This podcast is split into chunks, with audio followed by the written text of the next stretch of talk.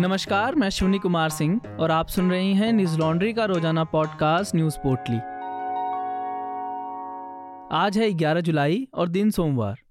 Supreme court ने फरार कारोबारी विजय माल्या को अदालत की अवमानना के मामले में सजा सुनाई है। कोर्ट ने माल्या को चार महीने की जेल और दो हजार रुपये का जुर्माना भरने को कहा है। इससे पहले कोर्ट ने दस मार्च को फैसला सुरक्षित रख लिया था। जस्टिस यू यू ललित की अगुवाई वाली तीन जजों की बेंच ने यह फैसला सुनाया। जस्टिस ललित के अलावा पीठ में जस्टिस रविंद्र भट्ट और जस्टिस सुधांशु धुलिया शामिल हैं। कोर्ट ने माल्या को दो हज़ार सत्रह में अवमानना का दोषी करार दिया था। सुप्रीम कोर्ट ने सजा सुनाते हुए कहा कि न्यायपालिका की महिमा और मर्यादा को बरकरार रखने के लिए माल्या को पर्याप्त सजा देनी होगी। कोर्ट ने कहा कि अगर माल्या ने दो हजार रुपये का जुर्माना नहीं दिया तो सजा दो महीने और बढ़ेगी। इससे पहले कोर्ट ने दो हज़ार सत्रह के फैसले पर पुनर्विचार के लिए माल्या की ओर से दायर याचिका को दो हज़ार बीस में खारिज कर दिया था। माल्या पर आरोप है कि उन्होंने अदालती आदेशों के बावजूद अपने बच्चों के खातों में चार करोड़ डॉलर भेजा।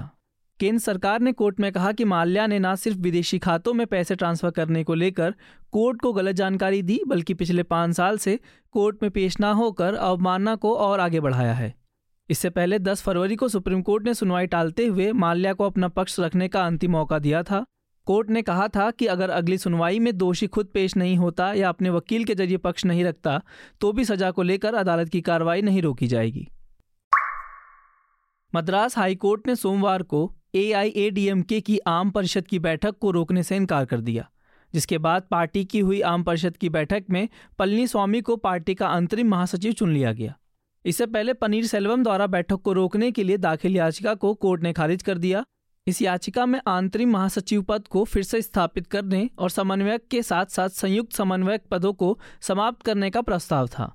एआईएडीएमके की बैठक में दोहरे नेतृत्व को खत्म करने और पार्टी के लिए उप महासचिव पद बनाने का प्रस्ताव पारित किया गया। साथ ही पेरियार, एम जी रामचंद्रन और जयललिता के लिए भारत रत्न की मांग का प्रस्ताव भी पारित किया गया। बैठक शुरू होने से पहले पलनीस्वामी और पनीरसेल्वम के समर्थक पार्टी दफ्तर के पास भिड़ गए। पनीरसेल्वम के समर्थकों ने पार्टी कार्यालय का दरवाजा भी तोड़ दिया। एआईएडीएमके के वरिष्ठ नेता केपी मुनुस्वामी ने आरोप लगाया कि पार्टी कोषाध्यक्ष ओ पनीरसेल्वम ने सत्तारूढ़ डीएमके से नज़दीकी बना ली है और अब उनके साथ संबंध रखना संभव नहीं है। मुनुस्वामी ने कहा, पनीरसेल्वम डीएमके सरकार का पक्ष ले रहे हैं और जब वह सत्तारूढ़ दल की प्रशंसा करेंगे तो इससे अलगाव की स्थिति उत्पन्न होगी। बता दें कि साल दो हज़ार सोलह में जयललिता के निधन के बाद एआईएडीएमके में नेतृत्व के लिए संघर्ष चल रहा है। जयललिता की करीबी रही शशिकला के जेल जाने के बाद पनीरसेल्वम और पलनीस्वामी मिलकर पार्टी और सरकार चला रहे थे। तमिलनाडु विधानसभा चुनाव हारने के बाद से ही पलनीस्वामी और पनीरसेल्वम खुद को पार्टी का सबसे बड़ा नेता बता रहे थे और दोनों ही पार्टी पर अपना वर्चस्व स्थापित करने में लगे हुए थे। महाराष्ट्र में विधायकों के अयोग्यता मामले में सुप्रीम कोर्ट में सुनवाई हुई। कोर्ट ने कहा कि अयोग्यता पर फिलहाल स्पीकर कोई फैसला नहीं लेंगे। इसके साथ ही कोर्ट ने तत्काल सुनाई से भी इनकार कर दिया। इससे पहले यह मामला सुप्रीम कोर्ट में आज के लिए लिस्ट नहीं किया गया था, लेकिन उद्धव ठाकरे गुट के वकील कपिल सिब्बल ने सुप्रीम कोर्ट से अनुरोध किया कि याचिका पर आज ही सुनवाई की जाए, क्योंकि कल यानी मंगलवार को महाराष्ट्र विधानसभा अध्यक्ष अयोग्यता को लेकर फैसला लेने वाले हैं। इस पर chief justice of India N V Ramana ने कहा, स्पीकर को सूचित किया जाए कि वह अभी फैसला ना ले। उन्होंने कहा कि यह समय लेने वाला मामला है, बेंच का गठन तुरंत नहीं हो सकता। कोर्ट में विधानसभा के प्रधान सचिव राजेंद्र भागवत ने जवाब दाखिल कर बताया कि तीन जुलाई को राहुल नार्वेकर को विधानसभा अध्यक्ष चुना गया है। अब उन्हें अयोग्यता के मसले को देखना है। ऐसे में न्यायालय डिप्टी स्पीकर की तरफ से भेजे नोटिस को चुनौती देने वाली विधायकों की याचिका का निपटारा कर दे और नए स्पीकर को अयोग्यता पर फैसला करने दे। उद्धव गुट और शिंदे गुट द्वारा विधायकों को अयोग्य ठहराए जाने के मामले के बीच महाराष्ट्र विधानसभा सचिव राजेंद्र भागवत ने शिवसेना के सभी तिरपन विधायकों को कारण बताओ नोटिस जारी किया है। विधायकों से एक हफ्ते में जवाब देने को कहा गया है। शिवसेना के उनतालीस विधायक एकनाथ शिंदे के समर्थन में हैं, जबकि चौदह विधायक उद्धव ठाकरे के साथ बने हुए हैं। शिंदे भाजपा के समर्थन से महाराष्ट्र के नए मुख्यमंत्री बने हैं। बीस जून से महाराष्ट्र की राजनीति में उथल पुथल जारी है। एकनाथ शिंदे अपने साथ तीस अन्य शिवसेना के विधायकों को लेकर पहले सूरत फिर गुवाहाटी गए। इस दौरान विधायकों के रहने खाने, उन्हें ले जाने और लेकर आने पर जमकर पैसा बहाया गया। विधायकों की इस बगावत में कितना पैसा खर्च कर लोकतंत्र को बचाया गया, उससे जुड़ी एक report Hindi dot news laundry dot com पर पढ़ सकते हैं। एकनाथ शिंदे के गढ़, ठाड़े और फिर उनको मुख्यमंत्री बनाए जाने के घटनाक्रम को लेकर शिवसेना के कार्यकर्ता कैसे देखते हैं, इसको लेकर हमारे रिपोर्टर प्रतीक गोयल ने महाराष्ट्र से ग्राउंड रिपोर्ट की है। जिसे आप Hindi dot news laundry dot com और न्यूज लॉन्ड्री डॉट कॉम पर पढ़ सकते हैं। हम ग्राउंड से यह रिपोर्ट सिर्फ अपने सब्सक्राइबर्स के सहयोग से कर पाते हैं। हम ऐसे ही ग्राउंड से जनहित की और खबरें कर सकें, इसके लिए हमें आपके सहयोग की ज़रूरत है।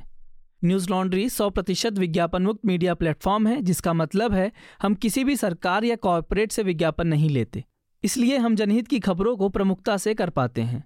न्यूज़ लॉन्ड्री को सपोर्ट करें ताकि हम ऐसे ही आप तक जनहित की खबरें ला सकें। हमें सपोर्ट करने के लिए सब्सक्राइब करें और गर्व से कहें, मेरे खर्च पे आज़ाद हैं खबरें। सुप्रीम कोर्ट ने सोमवार को मुंबई बम धमाकों के आरोपी गैंगस्टर अबू सलेम की याचिका पर फैसला सुनाया। कोर्ट ने कहा कि सलेम की पच्चीस साल की जेल की अवधि पूरी होने के बाद ही केंद्र सरकार राष्ट्रपति को भारत और पुर्तगाल के बीच प्रत्यार्पण संधि को लेकर सलाह दे सकती है।